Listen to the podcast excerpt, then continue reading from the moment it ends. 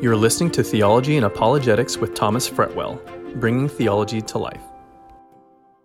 So we are on Psalm 46 today. Now, Psalm 46 is a great psalm if you haven't encountered it, and it has some fascinating historical uses that we're going to talk about this morning. So, if you could open your Bibles to Psalm 46, let's jump straight in with the heading. It says, For the choir director, a psalm of the sons of Korah, set to Alamoth, a song. Now, I'm always fascinated by anything written by the sons of Korah. I know you did an introduction last week looking at who the sons of Korah were, the last descendants of the rebellious Korah back who rebelled against Moses, and his few of his sons were the ones who chose wisely, and they were given the privilege of guarding the tabernacle and guarding uh, the gates of the, uh, the house of God. So I just think that with that background, I'm always keen to listen to anything that these people have to say, and Psalm 46 is no exception. Now, the, the word where it says set to Alamoth, that's a Hebrew word that comes from Alamot, and it means simply a maiden, as in a, a female. This is basically, this was a, one that would be sung by the ladies, by a female choir. The background to this psalm, again, is hard to pinpoint exactly, but most people are agreed that this was written in light of Hezekiah's deliverance from Sennacherib, the king of Assyria. If you remember the story, he was, Hezekiah was sort of locked, surrounded in Jerusalem. Sennacherib, the king of Assyria, came to the walls and he was taunting the king of Judah, Hezekiah, saying to the people, Don't trust in your king, he cannot protect you. Why do you trust in him? And Hezekiah went to receive counsel from the prophet Isaiah. He went to the Lord in prayer, and then the Lord sent an angel and he destroyed the army of Assyria.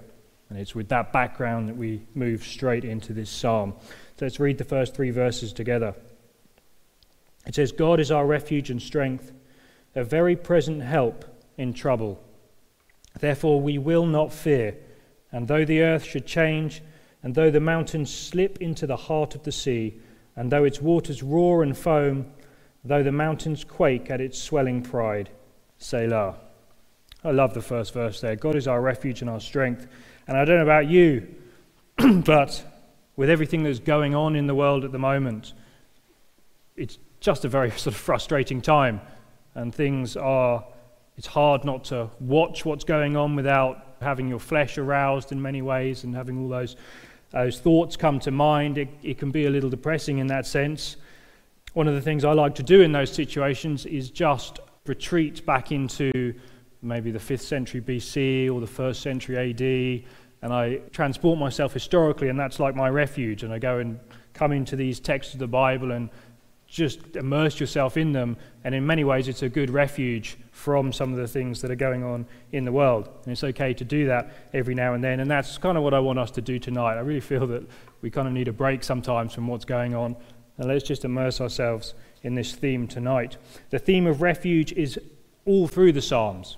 We've seen it particularly in Book 1 of the Psalms, and it carries on into Book 2 now. And indeed, this theme has been a safe harbor for saints over the years. God is our refuge, our strong tower. And it's, for me, it's always fascinating. One of the things I love is seeing how these scriptures have played out, encouraged the saints over the years.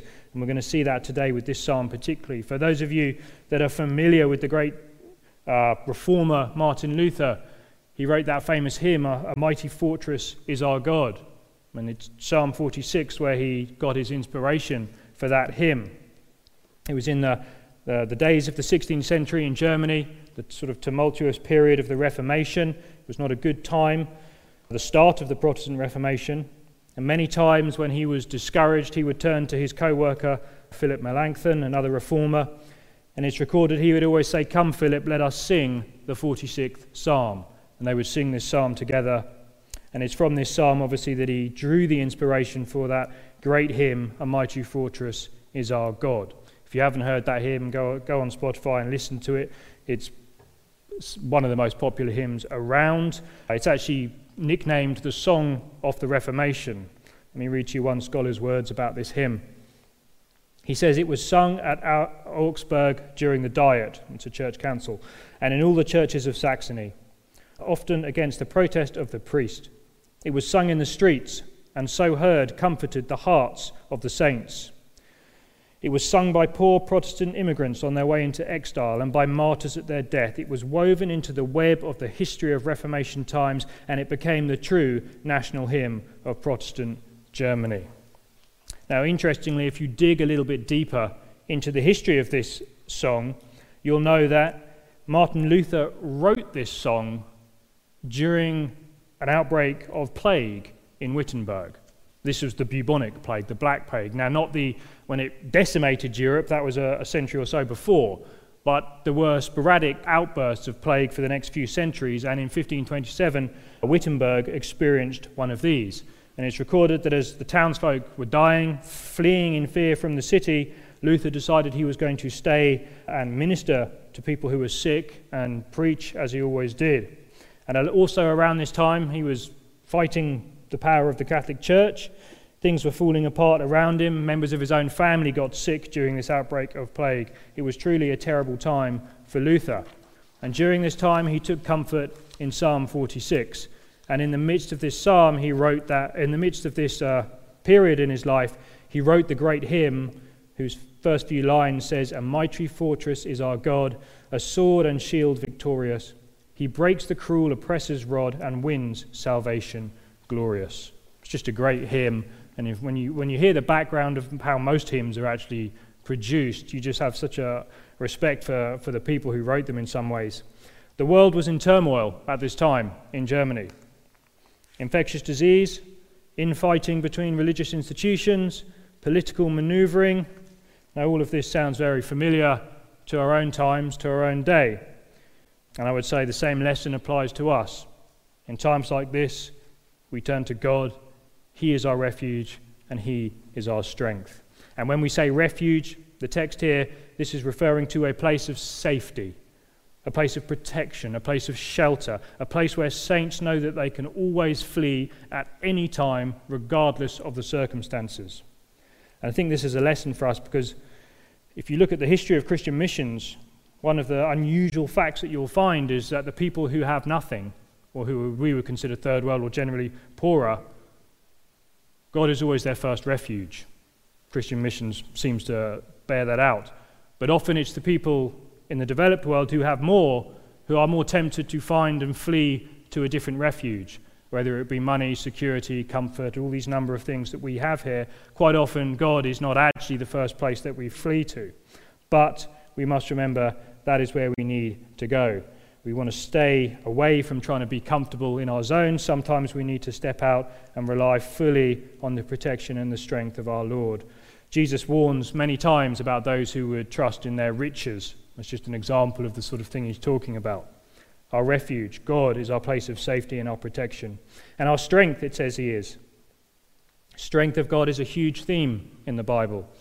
Exodus 15, verse 2 The Lord is my strength and my song and he has become my salvation.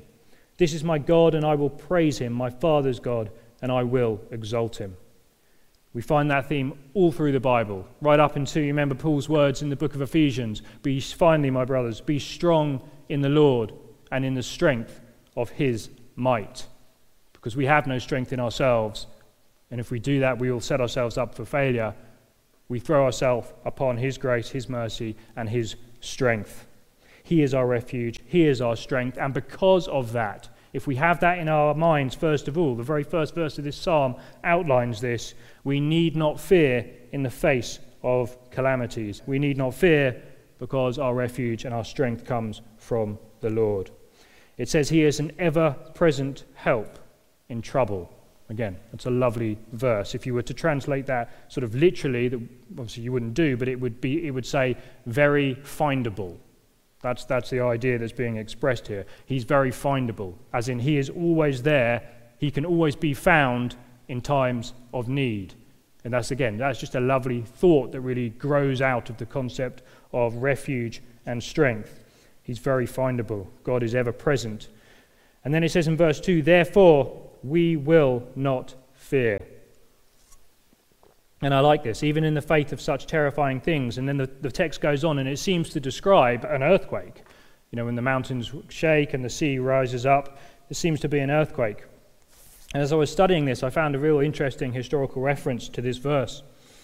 In 1750, in London, there were two earthquakes. Now, London is not known for its earthquakes generally, but there were two earthquakes in London one on February the 8th, 1750, and another one a month later in March.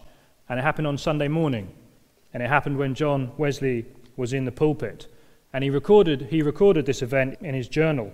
And the entry for that day says this It says, This morning, a quarter after five, we had another shock of an earthquake, far more violent than that of February the 8th.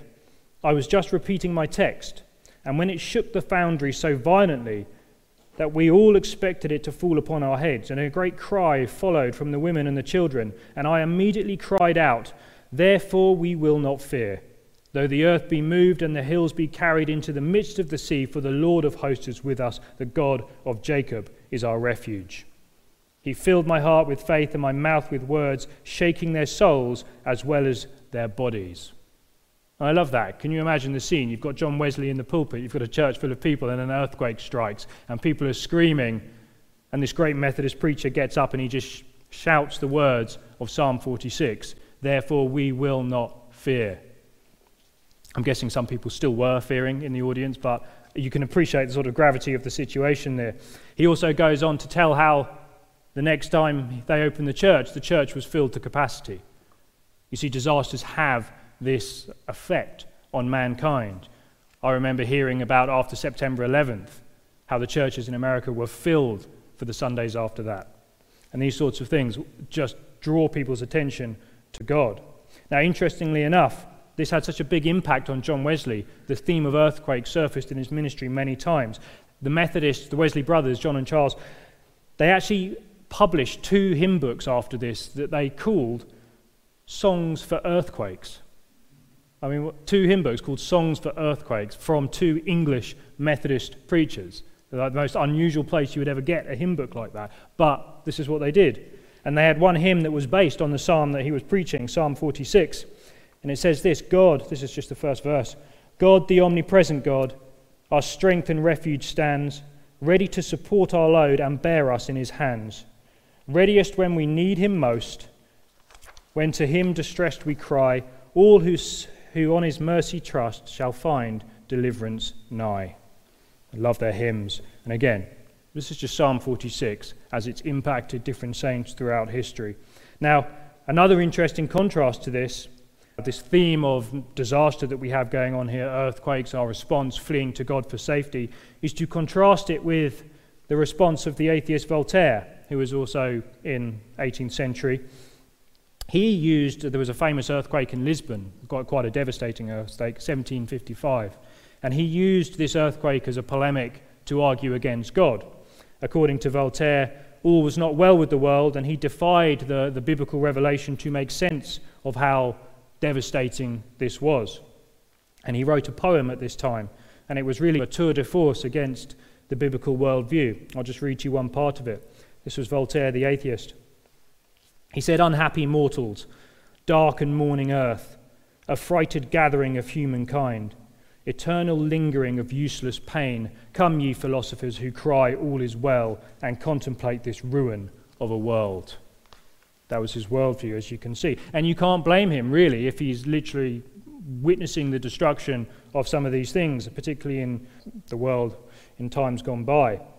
He challenged the idea that there was a sovereign God in control of this universe, and he reasoned that if, and he said this quote, a God came down to lift our stricken race, he seems to have left it in the same mess that he found it. And I found this striking, really, as I was reading his arguments and reading the, the rest of this poem.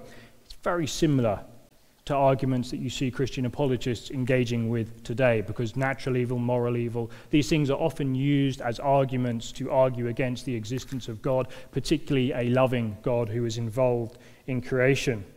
The debate does not change, even after hundreds of years. And this tells me something. You see, history is incontrovertibly wrapped up with the question of God. Man cannot escape it. It surfaces almost at every generation of history. The question of God is on the hearts of mankind. Voltaire was right, though. We do not live in the best of all possible worlds right now, in one sense. But he was wrong to think that the Bible does not explain this. or that the Bible does not address this. You see, the part that he understood was he was looking at the world and expecting this to be the exact world that a perfect God would make and everything would be perfect. He doesn't understand the biblical canon that the world was perfect, but it fell into sin. And it was broken, it was fallen, it was cursed, and it was corrupt. And now this world is in need of redemption and redeeming, just as everyone who lives in it. And it's also promised that the believer will not escape evil, natural disasters. It rains on the just and the unjust in this world. As believers, we know that. Jesus tells us that particularly. And that was Voltaire's error in his argument here. His moral indignation against evil may have been right. And the sign, really, he had that because he's a person made in the image of God. But he was wrong to reject God's ever present help in times of trouble. That's what Psalm 46 is about. Now, interestingly, again, back to John Wesley, he wrote a response to Voltaire about the same earthquake, the Lisbon earthquake. But unlike Voltaire, he came at it just from a completely opposite perspective. And he saw the devastating tragedy as an event that should drive men and women to God. It's very common throughout church history to see great saints, and they would often have natural disasters would be uh, associated with God pouring out judgment or a reason that men need to turn to God because it witnesses the world. Wesley argued that it proved that we have no defenses sufficient to withstand the forces of evil or the judgment of God. Wesley saw all humanity as inherently fallen and subject to this judgment. He said, quote, The earth threatens to swallow you up. Where is your protection now? Money offers no defense and you cannot fly away. Wisdom and titles offer no protection, and if an earthquake doesn't threaten you, maybe a comet will. You see, Wesley cut through the philosophy of blame that often dominates these discussions. He cut through the psychology of despair, and he concluded and this is his, the end of Wesley's response. Listen to this. He says, Our own wisdom and strength be not sufficient to defend us. Let us not be ashamed to seek farther help. Let us even dare to own that we believe there is a God, an all knowing, all powerful God. Let us secure him on our side. Let us make this wise, this powerful, this gracious God our friend. And then need we not fear. And though the earth give way and the mountains fall into the heart of the sea, not even if the heavens being on fire are dissolved and the very elements melt with fervent heat, it is enough that the Lord of hosts is with us. The God of love is our everlasting refuge. And you can see him using Psalm 46 there again in that essay. It had a massive impact on him. And again, I just love that. I, I love seeing themes of the Bible reverberate through history because the Bible is the most the most amazing book and it's had the biggest impact in the world. And you can see this in almost any generation of history. You can find examples. Now let's continue back in Psalm 46. Let's read verse 4. It says, There is a river whose streams make glad the city of God, the holy dwelling places of the Most High. God is in the midst of her, and she will not be moved. God will help her when morning dawns. The nations made an uproar, the kingdoms tottered. He raised his voice, the earth melted. The Lord of hosts is with us, the God of Jacob is our stronghold. And the psalmist now pictures a river that supplies Jerusalem. Again, this is interesting. There are no rivers in Jerusalem, if you know that. The best you have is the Gihon Spring, which is the fresh water supply. Remember the story that Hezekiah channeled this underground during the siege, and as we have the Pool of Siloam today but there was no actual rivers in this sense. But God dwells in the city. You could say this about Jerusalem, in the sense that God was dwelling then in the temple. But I believe there's also a twofold reference here, as the Psalms often have. They speak of a future that we see, and the future of Jerusalem does seem to indicate that there will be rivers in Jerusalem. Ezekiel chapters 40, uh, all the way through to the end of the book. In chapter 47, it's a very unusual chapter. A lot of scholars don't know what to make of the sort of last few chapters of Ezekiel because they're filled with very, very specific details about a future Jerusalem temple complex, living areas, and also these rivers. It says in 47, verse 1 of Ezekiel Then he brought me to the back door of the house, and behold, water was flowing from under the threshold of the house towards the east, for the house faced east, and the water was flowing down from under from the right side of the house to the altar. And he brought me out by way of the north gate and led me around to the outer gate. by the way facing east, and behold, water was spurting from the south side. And then in verse 12 it says, And by the river on its banks, on one side and on the other, will grow all kind of trees for food. Their leaves will not wither, their fruit will not fail. They will bear fruit every month because their water flows from the sanctuary, and their fruit will be for food and their leaves for healing. And this is generally agreed to be describing a messianic time period, a time in the future when obviously the king is reigning from this city. And that's why you have this amazing complex here. But the Israelites would have been familiar with the prophetic concept of rivers in Jerusalem. We find it again in Zechariah 14 8 and 9. It says, uh, This is the, the day that describes the coming of Jesus to destroy the enemies uh, of who've sort of standing against him at this time. And it says, On that day, living waters will flow out of Jerusalem, half of them towards the eastern sea, the other half towards the western sea. It will be like that as summer as well as in winter, and the Lord will be king over all the earth in that day, and his name will be one. And there'll be one king in that day. Again, this is considered to be a millennial text, but this concept of uh, rivers and Jerusalem seeks its ultimate fulfillment, I believe, in the time of the Messianic King. And we have a prepare, sort of a preparation for that that we see in the first advent of Jesus.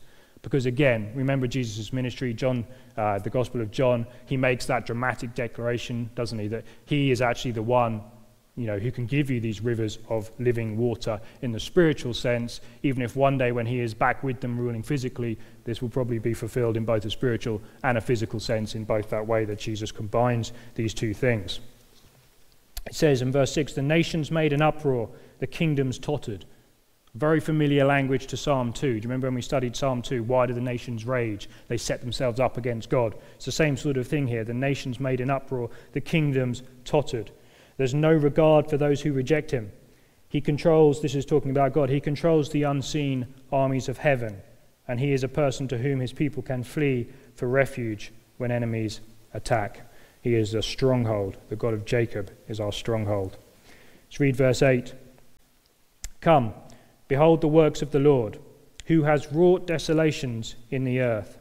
He makes wars to cease to the end of the earth. He breaks the bow and cuts the spear in two. He burns the chariots with fire. Cease striving and know that I am God. I will be exalted among the nations. I will be exalted in the earth. The Lord of hosts is with us. The God of Jacob is our stronghold. See, now he says for the people to behold the Lord's protection. Again, think back to that concept of what happened to Hezekiah. See what he did to the mighty armies of the Assyrian king. He can put an end to nations that challenged his people, and he can put an end to nations that challenge him. And in the future, this is one day what he will do. Let's look at verse 10 for a little bit. Be still and know that I am God. Or my translation says, Cease striving and know that I'm in God, I am God, which is more accurate. But this is a much loved verse in Christian circles, so let's just comment on it for a little bit. Often you'll find this verse overlaid with a picture of a calming mountain, a waterfall, a forest, a bird in the sky. And it's this concept of silence, you know, being out in the outdoors, away from the hustle bustle of life. Find those moments and in those moments, you can speak and hear from God.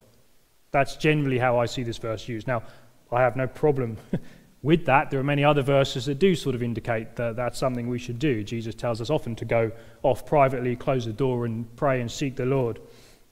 However, the more I look at the way uh, big parts of the church and these popular verses are often interpreted, or a lot of the, the, just the debates that have gone on throughout church history, I, I'm always more and more convinced that it's not allowing the historical context to lead interpretation, which is where we start going wrong. Instead, instead we take our own presuppositions from different cultures, different centuries, and we read them back into our own arguments, and we start arguing about things that the authors were never really focusing on. Now, there's a time for some of these arguments, that for sure, but you know, the whole concept of what we call grammatical historical exegesis, that means interpreting the word, is that we have to pay attention to the cultural context. And sometimes it can shed a completely different light on the scriptures. It's about trying to get our minds back to the authors. Just what I'm talking about when I say we like to travel back as we're reading the Bible in time, try and place ourselves within their culture, within their context, to understand the things that they are encountering. And I believe you know, there's just great exercise for you to get into that habit when you're reading the text. But often you'll find that a lot of these debates, a lot of these controversies just sort of disappear if you can do that. Now, this is, I believe, Be Still and Know That I'm God. This seems to be actually addressed to the enemies of God. It's not so much addressed to the Christian or to the believer in this sense, it's addressed to those who are raging against him. Remember those ones I just said, like in Psalm 2. You see, this is the context those who were making war upon them. The words are not a message of sort of soothing meditation, but they are an utterance of prohibition. And that's why the, the translation cease striving makes much more sense than be still. We think of be still as just not moving, but cease striving describes stop your activity because you're going in the wrong direction. You need to cease doing that. Uh, that's the kind of the idea I believe that we have here. Desist from making war upon my people and know that I am God, is what he's saying. For those who are raging against him, desist from making war upon my people and know that I am God. I will be exalted in the end.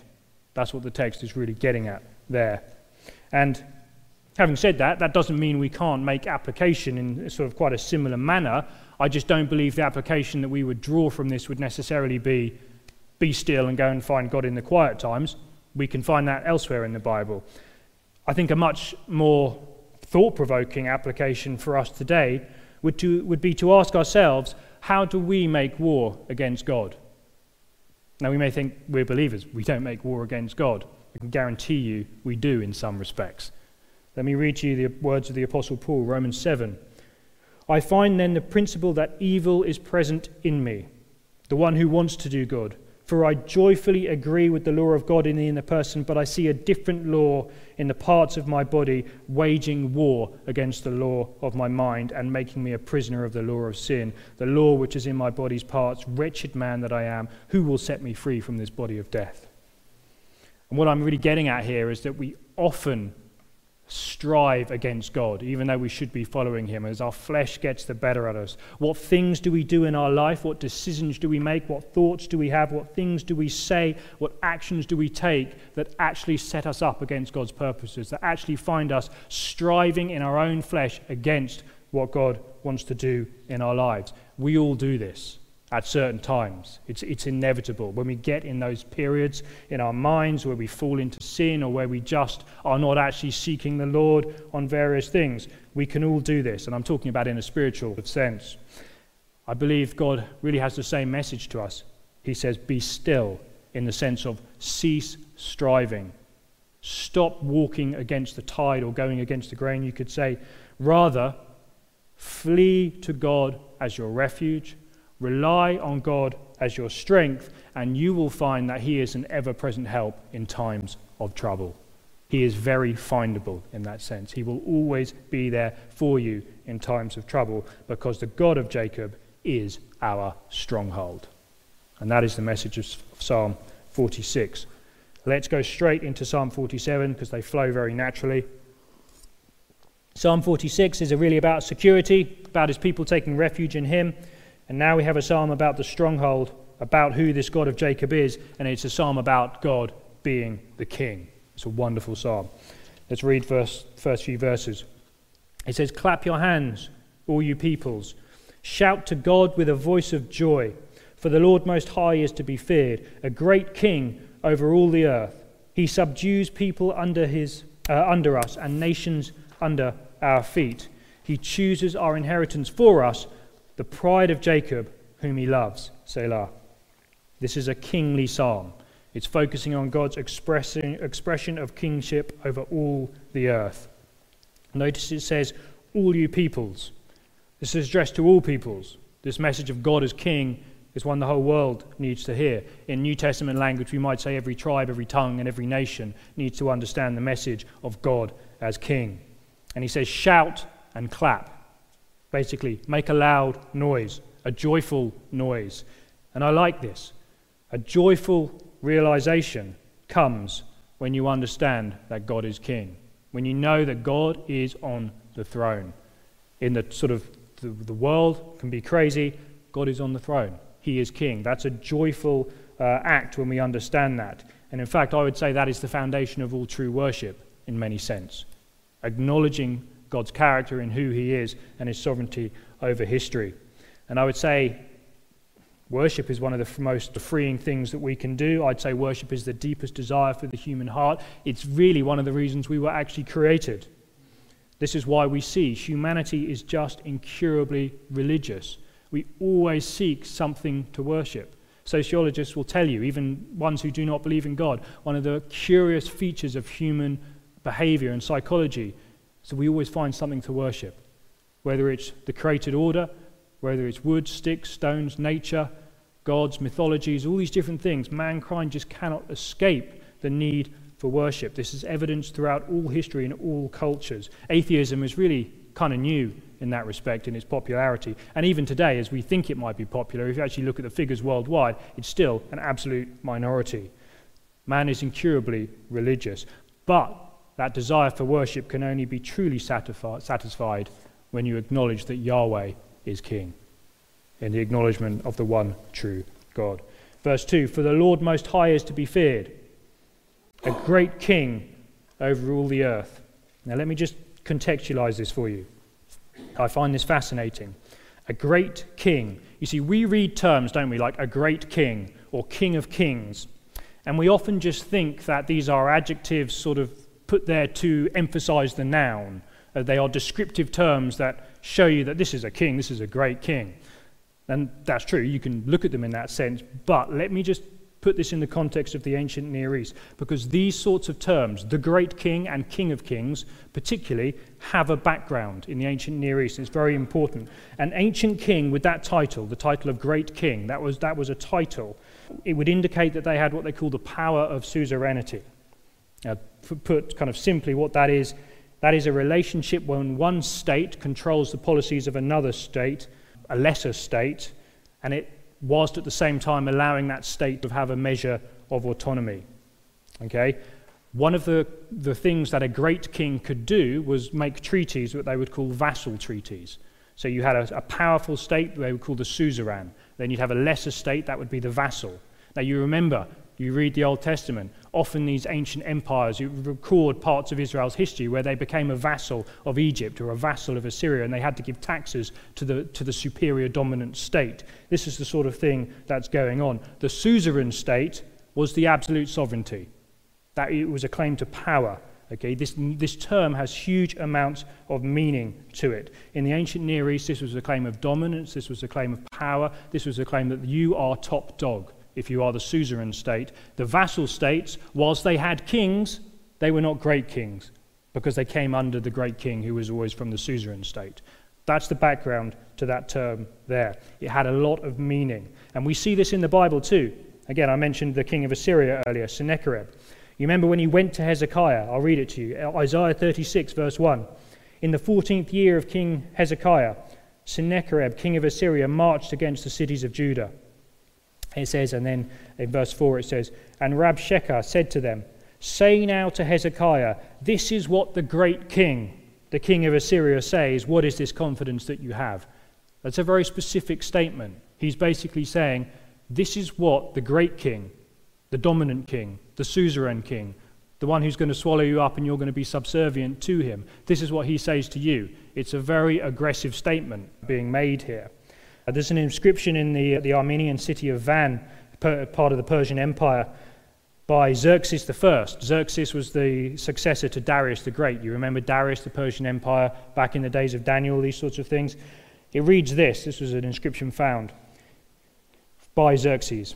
It says, I am Xerxes, the great king, the king of kings, the king of the provinces with many tongues, the king of this great earth, far and near, son of King Darius. Now, we read that, and that sounds very familiar, doesn't it, to us New Testament readers? The great king, the king of kings, the king of all the earth. And we think, well, they are descriptions of Jesus, and yes, they are in one sense. But in the context that we're reading them here, they were specific claims to power in the ancient Near Eastern world.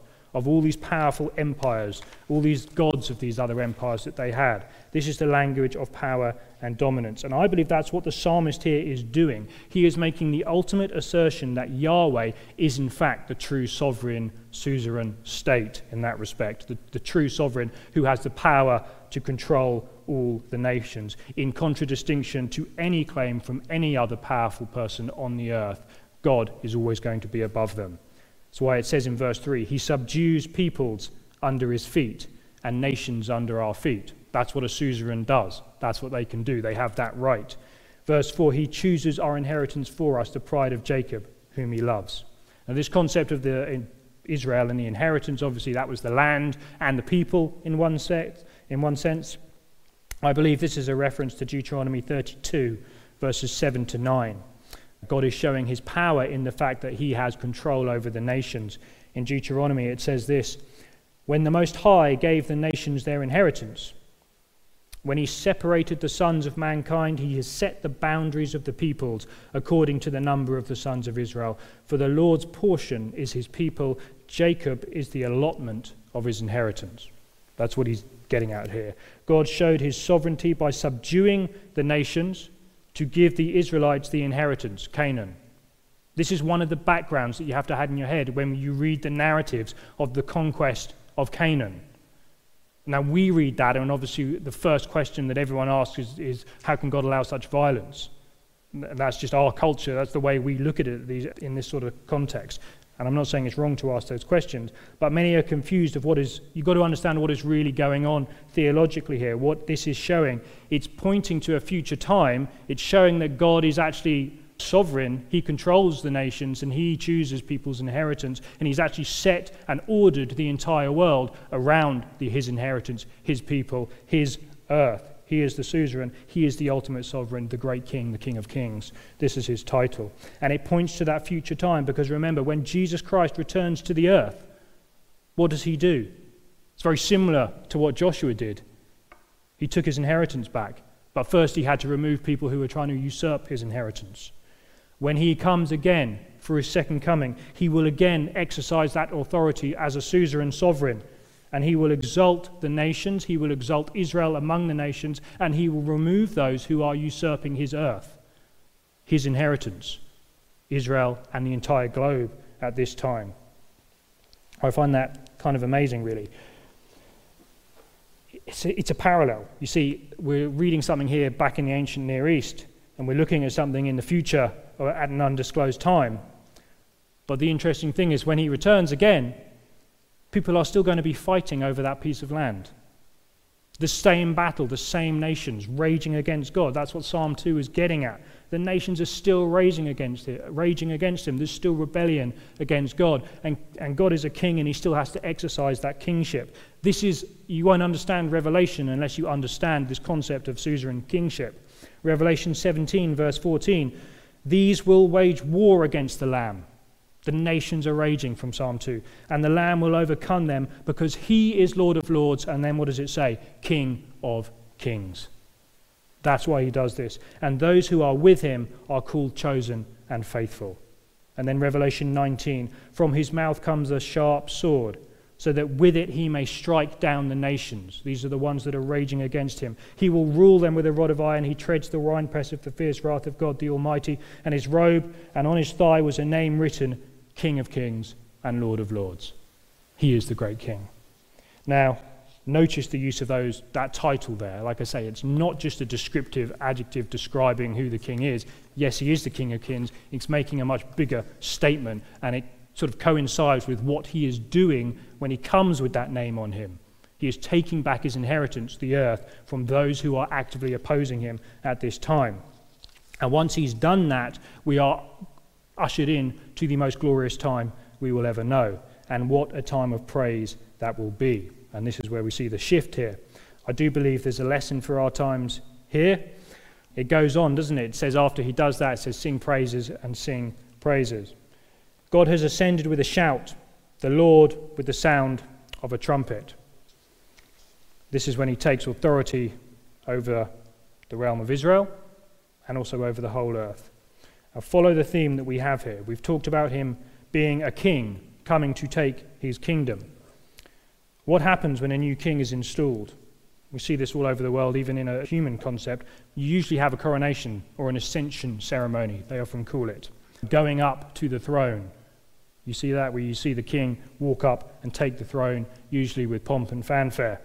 In this case, it is the Messiah who had previously ascended to Jerusalem and then gone back up to Jerusalem, and now he's coming back to Jerusalem to take his rightful place on the throne of David. You remember when the apostles watched the ascension, and he says, Why are you, why are you wondering? This one who you've seen go up to heaven, he will come back again. The physical coming of Jesus Christ. But he comes back as this King of Kings. He has this ascension. God has ascended with a shout. Now, remember when we studied the feasts a few weeks back, what did we look at? One of the reasons that the shofar was blown, the trumpet was blown when a new king was installed. Remember, we said that that was what ancient Israel did. This is what will happen one day in the future when we have the coronation ceremony of the King of Kings. That's what's going on here. Verse 6 After we have this, it says, Sing praises to God. Sing praises. This is back in Psalm 47 now, verse 6. Sing praises to our King. Sing praises. For God is the King of all the earth. Sing praises with a psalm of wisdom. What other response can we really have when the great king, the King of Kings, ascends to his throne, takes his inheritance of the earth, and ushers in his kingdom? It will be a joyous event like of that we can only really glimpse, I'd imagine. You see, in heaven, in the Bible, all throughout, whenever we get a glimpse of the heavenly realm, or into the throne room, or into this sort of world that's hard for us to imagine, we see angels worshipping. We see praise and song being given to God. And when you look at this on the history of Christian missions and Christian history, revivals and great times of spiritual awakening have always been accompanied by singing praises, by song. It's so important. Historians have stated that Martin Luther in the 16th century, listen to this, historians say that he won more converts to Christ through his encouragement of congregational singing than even through his preaching and teaching. That's quite a statement. The Wesley brothers, mentioned them earlier, 18th century. It was said of them, for every person they won with their preaching, 10 were won through their music. And they wrote a lot of music, the Wesleys. D.L. Moody, 19th century. He said this Singing does at least as much as preaching to impress the word of God upon people's minds. Ever since God first called me, the importance of praise expressed in song has grown upon me. Charles Spurgeon, if I might choose my, vaca- my vocation on earth, I think I would choose above all things to write hymns and psalms, such as the Lord's people might sing when they praise him. And my highest wish would be to be one of heaven's poets, to write psalms for the spirits before the throne, and compose celestial sonnets for the blood bought ones who praise the Lord. What a time of praise it will be when the King is here. And let me ask us now. I, believe, I was reading these quotes, I was really convicted by them because we don't think about song like that. We don't think of it as proclamation of the gospel. Now, that may be because the lyrics don't do that in some respects, but this is how they thought of it in old. How much importance do we place on communal congregational worship? Historians have looked and said that this was a way that actually more people were won for Christ by these great preachers than some of their sermons. And I can understand that. Music is so powerful. Worshipping God is so powerful. When people see hearts abandoned worshipping the living King, it cannot but make an impact. And I see how people would be drawn to the Lord by that. Now, do we share the attitude of those great preachers? I'll ask us that question, or let me be a little um, provocative here. In today's debate, we could ask is congregational singing essential? You see, and I'm not trying to be funny here, I'm, i want to leave that with you as a question that we must ask and answer ourselves. Because I believe through the history of the Christian church, congregational singing has been absolutely essential, not only to the life of the church, but as we've seen, but also to the proclamation of the word, because it is that which we are supposed to proclaim with our lips when we praise the Lord. You see how that works, and that's the outworking, and that is what we'll do with the king. Verse 8 God reigns over the nations. God sits on his holy throne. The princes of the people have assembled as the people of the God of Abraham. For the shields of the earth belong to God. He is highly exalted. He is a global king. He reigns over the nations. He is not just controlling a large territory in the ancient Near East, he is controlling the entire cosmos. Everything falls under his reign, all the nations. There will be other kings in the kingdom, I believe, kings and princes they're talked about, but he will be the great king. They will be flowing up to Jerusalem to see him, to hear from his wisdom, to hear him proclaim the law, to, hear, to let him settle their disputes. This is the king. And I was thinking about, I was in, in my office early this morning studying for this, and time kind of got away from me because this theme of kingship was so engrossing. I looked at my clock and I was like, ah, I've got to, I've got to, had to be like an hour away very quickly, so I gathered up my stuff. And it's a very dramatic come down, if I could say that. One moment you're contemplating the throne and the coming of the king, and the next you're sort of thinking about where you have to drive to, and like it's a little bit depressing. I'll be frank. Anyway, I came downstairs, and I was just getting ready to go, and Toby was in the kitchen, my, my uh, six-year-old, and I was talking with him. Somehow we got on to Christmas, and he was talking about, oh, it's going to be such a good day. He lo- we love Christmas in my house. And then he said, just, just totally random out of the blue, he said, Dad, do you know what will be a better day? And I was like, well, better than Christmas? And he said, the day when Jesus comes to be king on the earth. It was, t- I mean, I don't know how he got that in his head. And I really, the Lord really spoke to me at that moment to confirm that truth. And it was basically like, you know, it doesn't matter what you're doing, whether you're up in your office, whether you're out going to work. The truth that God is king can make you sing praise and have joy in your heart for God at any moment. Now, I did ask Toby, like, that was a really random thing to say. Where did you get that? And apparently, I had told him that some point in past history. But it, he was so nonchalant, he said it and then he was off, and that was it. But it was a real moment as I was heading out the door. God is king. We need to remember that. What did it say in verse 8? It says, He reigns over the nations, He sits on His holy throne. And that is a lesson we need to remember. God is on the throne. No one can remove him from that throne. And it says, All people will assemble before the God of Abraham. The shields of the earth belong to God. Some translations say all the mighty ones, and whether this is referring to kings and leaders of the earth or whether this was referring to celestial bodies that do their work in the unseen realm on this earth, we don't know. But whatever the case, they all belong to Him. They're all His. Everything is His. This is what it means in Revelation 11, where it says, The kingdom of this world has become the kingdom of our Lord and of His Christ, and He will reign forever and ever. And this is why we see the 24 elders who sit on their thrones, they fell to their face and they worship God at that declaration. God reigns over all the earth, God sits on his holy throne. The princes of the people have assembled before him. The shields of the earth belong to him. And then it finishes this great psalm by saying, He is highly exalted. And what a fitting end for this grand narrative of the King of all kings. It reminds me of Philippians chapter 2, because we know the one on the throne the Davidic throne is going to be Jesus the Messiah, the Messianic King. He humbled himself by becoming obedient to the point of death, even death on the cross. And then it says, For this reason, God highly exalted him. This is language from Psalm 46. And then it says, Bestowed on him the name which is above every name, so that at the name of Jesus every knee will bow. Who do you bow to? You bow to a king. Of those who are in heaven, on earth, and under the earth.